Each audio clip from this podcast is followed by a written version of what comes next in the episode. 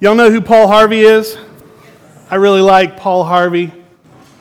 You know, um, he was named American of the Year, Father of the Year, Salesman of the Year, Commentator of the Year, Person of the Year, and listed in a Gallup poll of America's most admired men. I didn't know that.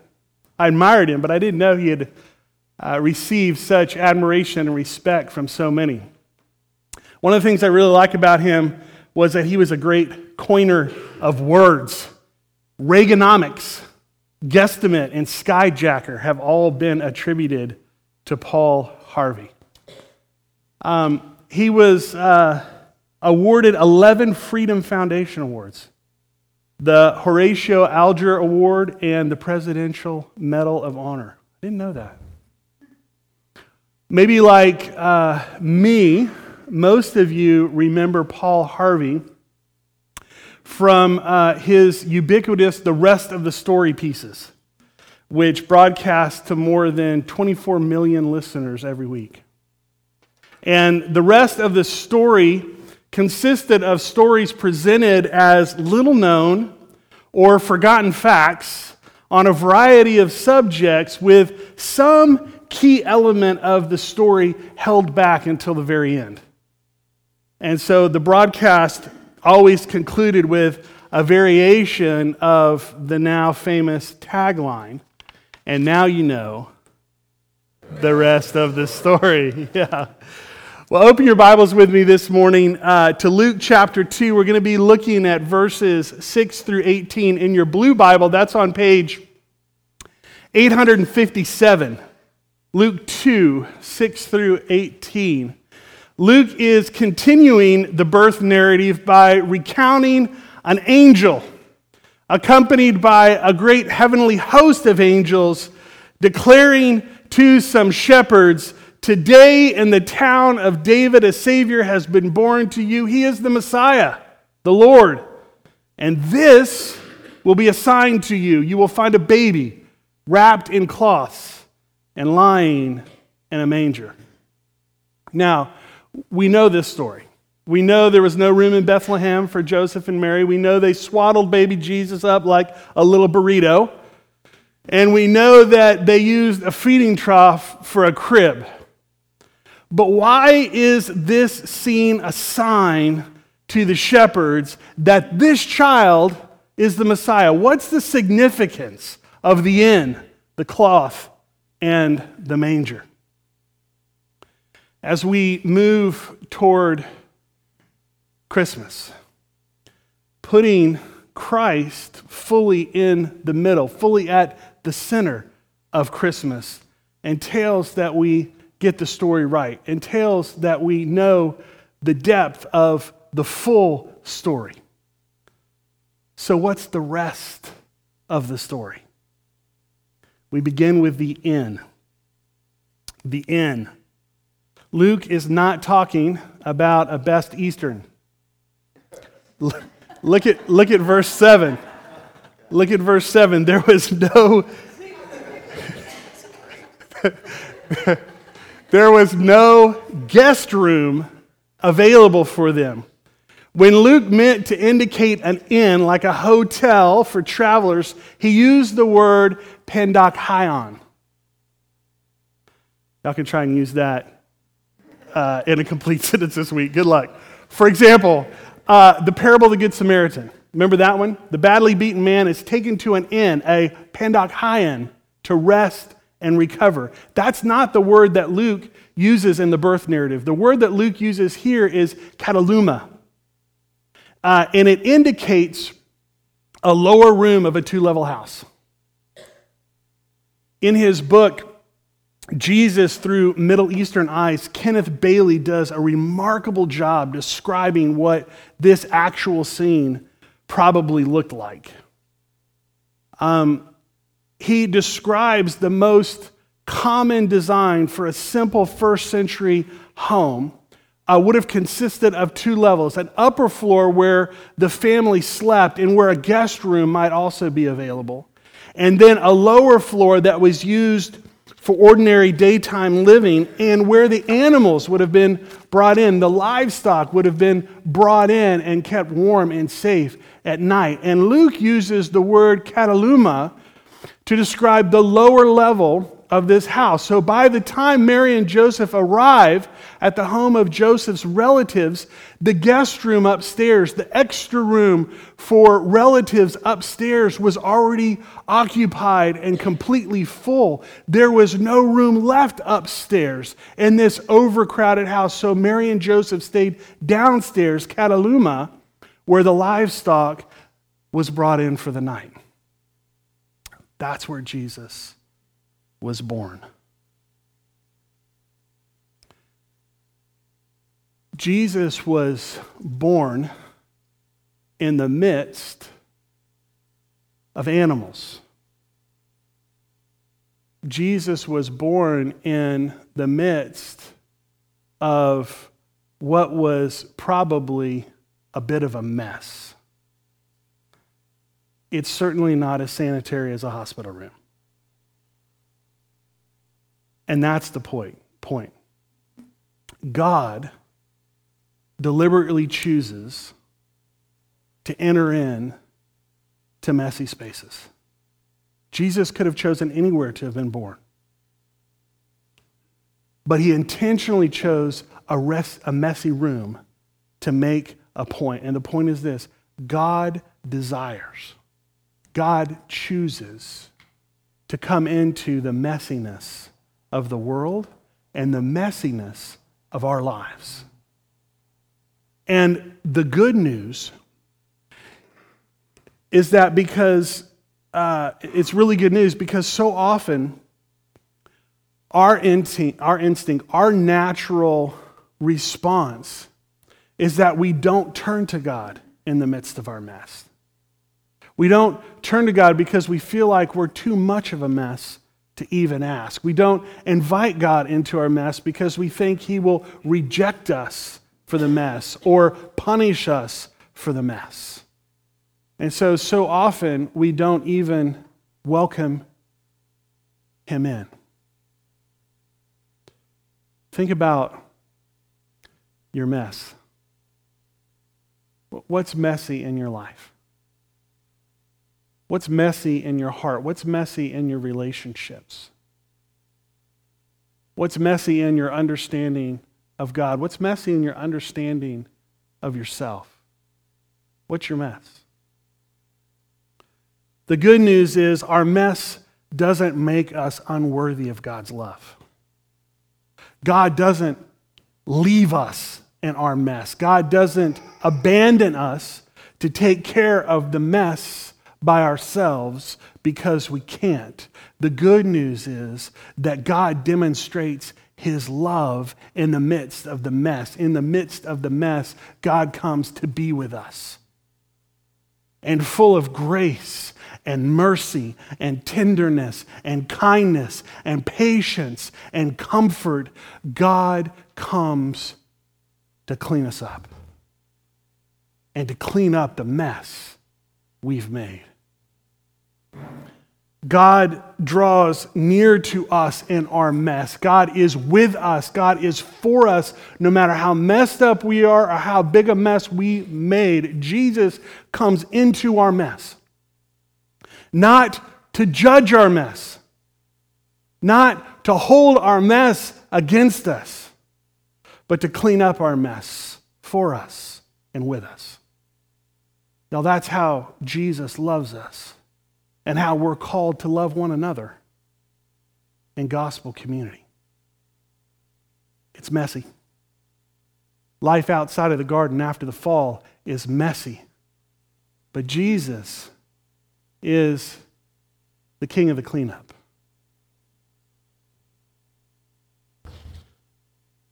Next is the cloth. Here's some photos of uh, me with uh, my kids and their little burrito blankets. That's me a couple hours after Be- uh, Benjamin was born. That's me uh, 10 minutes after Susanna was born. Can you believe she has her eyes open so fast? that little burrito blanket. Mm. And that's me and uh, Jonathan Barrett right after he was born. Love the burrito blanket. Just love laying the baby out and wrapping them tight and making them feel all snug and secure and warm. Sometimes it even helps kind of subdue the crying. Look at, uh, look at verse 7. The cloth. What's the significance of the cloth in this story?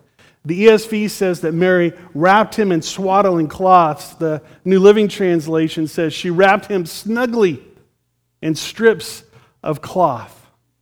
Now, these swaddling cloths could simply emphasize that the Messiah was fully human and began his life like the rest of us as a baby. But I wonder is it possible that there's more than that? Why does the angel specifically mention that Jesus will be found in swaddling cloths and that this will be part of what identifies him as the Savior? You ever wondered that? Jewish tradition tells us that the swaddling cloth used for a newborn baby was most often the marital band at the couple's wedding, at their betrothal or at their wedding. And at the wedding, the couple would have their hands wrapped together in cloth as they made their promise to God and one another. This is where we get the term tying the knot. And the cloth represented that God was joining them together, making them one as directed by God in Genesis 2:24. Therefore a man shall leave his father and his mother and be united to his wife, and they shall become one flesh. And so when Jesus was born, it's most likely uh, the marriage cloth that Mary used to swaddle Jesus. This would have been very common. And what would happen is similar to what we do today. First, the baby was laid uh, on its back diagonally on this square cloth, right? You know, you got to start diagonally, right? I didn't know that at first. It took me a while to figure that out. And then after folding uh, the strips around the infant was secured um, by taking other strips and, and tying them around like a ribbon. And uh, that wrapping prevent the baby from hurting itself or kicking or scratching or, or rolling over and not being able to breathe. And I think this is really um, a beautiful thing. Not only that, not only does it show that Jesus is fully human, um, but it also alludes to what was done for us. And so, what was done for Jesus in the natural, he really does for us in the spiritual. Because by, by faith, we are wrapped up, we are clothed, we are secure and safe in Christ, like a, like a baby bundled up in a burrito blanket. We're wrapped in compassion for those in distress. We're covered in kindness to build up and bless our family, friends, and neighbors. We're, we're donned in humility to quench our pride and hold back our selfish ambition.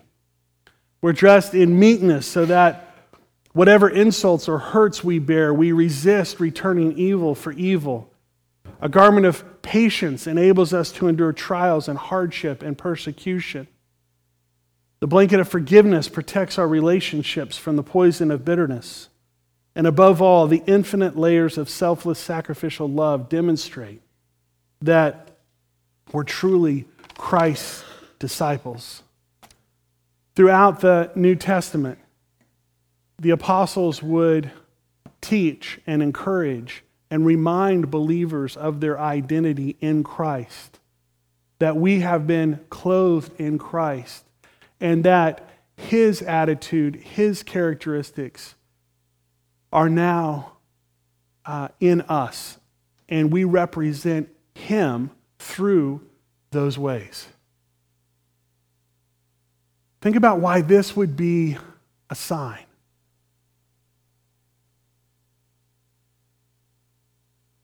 A lower room in a typical house amidst the mess of livestock. Strips of cloth wrapping up this child. And then a manger In verse 7, she laid him in a manger. Uh, we do something really similar at birth today. We take a newborn and we immediately put him in that little clear box uh, where we can clean up the child while mom is recovering. And we call it a, a bassinet or an isolette or an incubator. I'm not really sure the exact term. I've, I've heard a lot of different names. But Mary and Joseph don't have one of those. So they laid Jesus in the next best thing that they could find. And in the lower room of this house, among the livestock, there would have been a wooden feeding trough, also called a manger. And so they laid Jesus in a manger because there was no crib for a bed. Right?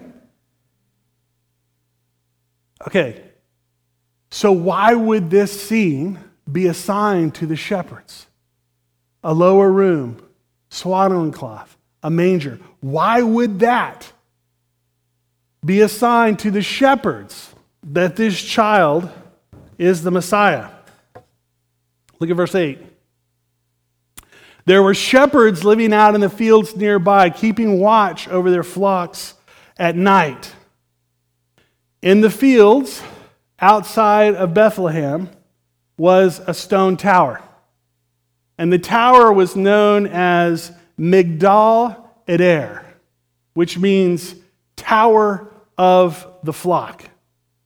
And it was here that the prophet Micah declared that the Messiah would be born. Micah 4 8. And you, O tower of the flock, Migdal Eder, hill of the daughter of Zion, to you shall it come. The former dominion shall come, kingship for the daughter of Jerusalem. It was built by Jacob to commemorate the death of his wife Rachel in childbirth. King David grew up in these fields and watched his animals gaze from the top of this tower. And in the first century, these fields were used to raise temple sheep, the special sheep sold for sacrifice at the temple. And so these Bethlehem shepherds were not any shepherds. They weren't just ordinary shepherds tending sheep. They were descendants of David tending David's flock, sheep destined for the temple. Jerusalem's just a short two miles away from Bethlehem, and so you might even think of the Bethlehem shepherds as outsourced employees of the temple. They're royal shepherds. And when it was time for the lambs to be born, the, uh, the Jewish tradition says that shepherds would bring the mom into the bottom of this tower, which served as a birthing room, a safe shelter for the birth of these young lambs. And then the newborn lambs, because they were uh, known to thrash and kick after their birth, were treated in a very special way. To prevent a newborn lamb from injuring itself, the shepherds would swaddle them tightly in cloth and place them in a feeding trough. And it was the only way to ensure that they would be without spot or blemish and kept suitable for the temple sacrifice. Are you beginning to start to see the depth of this story? The birth announcement of the King of Kings was made in the fields outside of Bethlehem. The announcement of a king was usually a big public event right in the middle of the day. This was a private event for the shepherds in the middle of the night. Those who first heard were shepherds. Look at verses 8 through 12. And there were shepherds living out in the fields nearby keeping watch over their flocks at night. An angel of the Lord appeared to them, and the glory of the Lord shone around them, and they were terrified. But the angel said to them, Don't be afraid. I bring you good news that will cause great joy for all the people. Today in the town of David, a Savior has been born to you. He is the Messiah, the Lord. And this will be a sign to you. You will find a baby wrapped in cloths and lying in a manger. The good news was first proclaimed to shepherds, not to priests or rulers, not to scribes or Pharisees, but to shepherds of the temple sheep in the fields of David. Suddenly, a great company of the heavenly hosts appeared with the angel, praising God and saying, Glory to God in the highest heaven and on earth, peace to those on whom his favor rests. God's glory had dwelt in the tabernacle in the temple, but had departed because of Israel's constant rebellion against God and clinginess to the false idols of the surrounding nations. And on this night, the angels declared that God's glory was returning to earth and was returning to earth in a person, namely a baby, the Son of God, the Messiah. And that night, a lowly manger became the Holy of Holies, radiant with the divine presence, the Shekinah glory of God, Emmanuel, God with us. Creation glorified God, but not as much as the Creator becoming a man and dwelling among his creation. Glory to God in the highest, and peace. Peace. Peace is so much more than a truce in the battles of life. The peace of God, the shalom of God, is well being, physical, emotional, spiritual health, security, soundness, completeness, wholeness in relationship with God and self and others. It's what we were created to enjoy with God and with one another. It's what was broken by the selfishness of sin, and it is what God sends a Savior to restore. Christ, the Messiah, was born to purchase our peace free for us, but costing him his blood, costing him his very life. Glory to God in the highest and on earth, peace to those on whom his favor rests. The Messiah, swaddled and lying in a manger, would have been a powerful connection point for the shepherds. They would have, they would have seen it and they would have gone, wow. Or, ah. Somewhere between complete amazement at what God had done and how he had done it, and the awe of being in the very presence of God made man. The shepherds find Jesus lying in a manger, wrapped in swaddling cloth, without spot or blemish, like a sacrificial lamb. A baby born in the same place that the Passover lambs were born, swaddled like a Passover lamb, pointing to the fact that this child was the Messiah, the Lamb of God, who came to take away the sins of the world. Emmanuel, God with us. The second person of the Trinity, the God man, who would live in order to die, to hang on a cross as our substitute and the atoning sacrifice for our sin. It was just as the angel declared. That would have been a sign. A huge, amazing, awesome sign. Melito of Sardis, the bishop of Sardis in Asia Minor, who died sometime around 180 AD, wrote this For the sake of suffering humanity, he came down from heaven to earth, clothed himself in humanity in the virgin's womb and was born a man. Then, having a body capable of suffering, he took the pain of fallen humanity upon himself.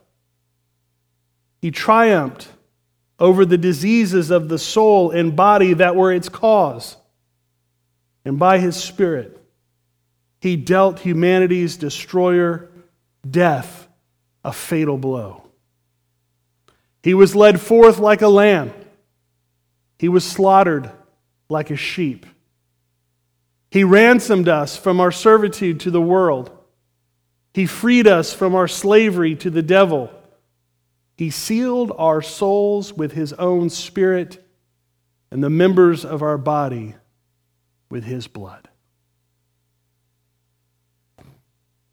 An inn swaddling cloths, and a manger. Now you know the rest of the story. When the shepherds had seen him, they spread the word concerning what had been told them about this child, and all who heard it were amazed at what the shepherds said to them. The shepherds are our example to imitate. God opens their eyes to the depth of what He is doing at Christmas. They believe the message and they respond by sharing it with others. They don't keep the peace, they release the peace. Because the peace was for all who would believe. They pick up where the angels leave off and proclaim the great news of great joy. They're the ones that we imitate over the next couple of days. This afternoon, with our families, friends, neighbors, the rest of the story. Tonight, when we go caroling together, being sensitive to the promptings of the Spirit, and having the courage to share the fullness, the rest of the story. Tomorrow, Tuesday, with those at work or in the gym or wherever we are when we start our Christmas shopping. The rest of the story. In the town of David, a Savior was born. He's the Messiah, the Lord. He was wrapped in cloth and laid in a manger as a sign to the shepherds that he is not only God with us, but the very Lamb of God who takes away the sin of the world, in whom peace and favor with God is forever found. Let's pray.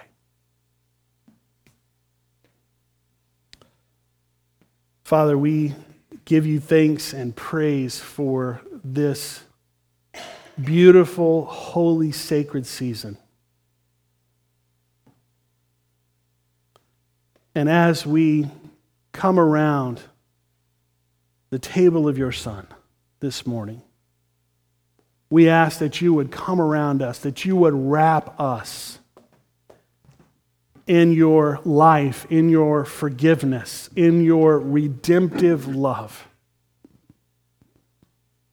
and that we would experience the fullness of the Christmas promise, the Christmas gift in every aspect of our lives. That you are with us, that you are for us,